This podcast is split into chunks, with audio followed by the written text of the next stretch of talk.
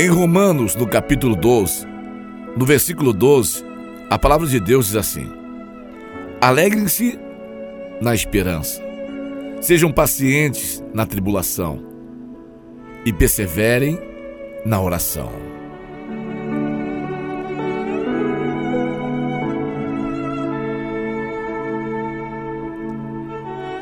Esse texto traz três palavras distintas, mas que geram bênção nas nossas vidas.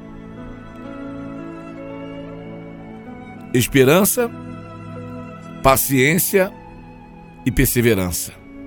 É o que contém nesse texto.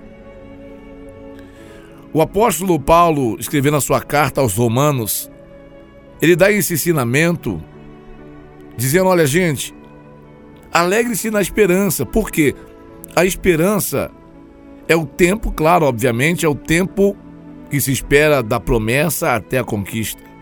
E às vezes, eu preguei esses dias, às vezes tem muita gente que morre na espera e pede a esperança por esperar.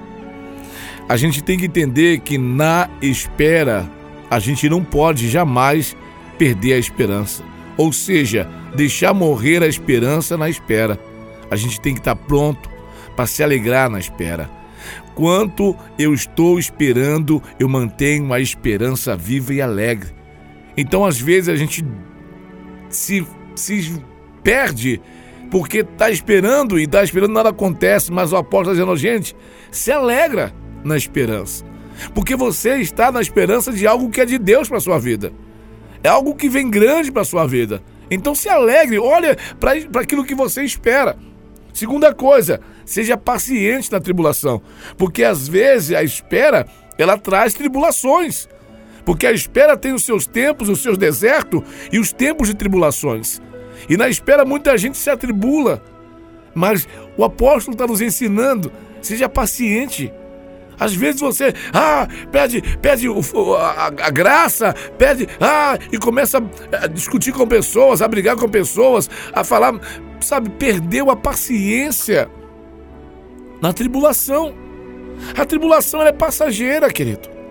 A tribulação é como uma tempestade, ela pode vir e balançar tudo, deixar até algumas marcas, mas ela vai embora, ela é passageira.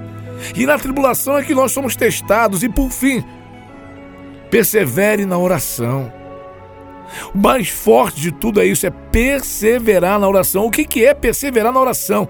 É perseverar na intimidade com Deus. A oração é o que nos torna íntimo de Deus. Quando você conversa pelo telefone comigo, com um amigo, você está tendo uma amizade, uma comunhão. Mas com Deus é intimidade.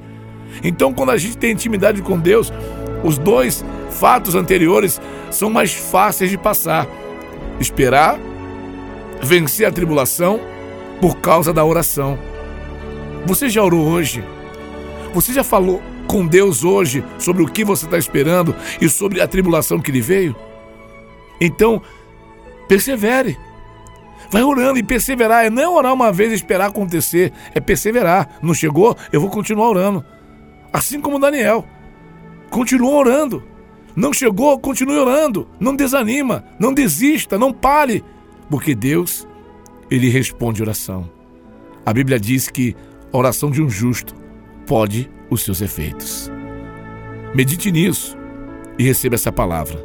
Esse é o Gotas da Palavra de Deus. Eu sou o pastor Giovanni Nunes. Até a próxima. Graça e paz. Shalom.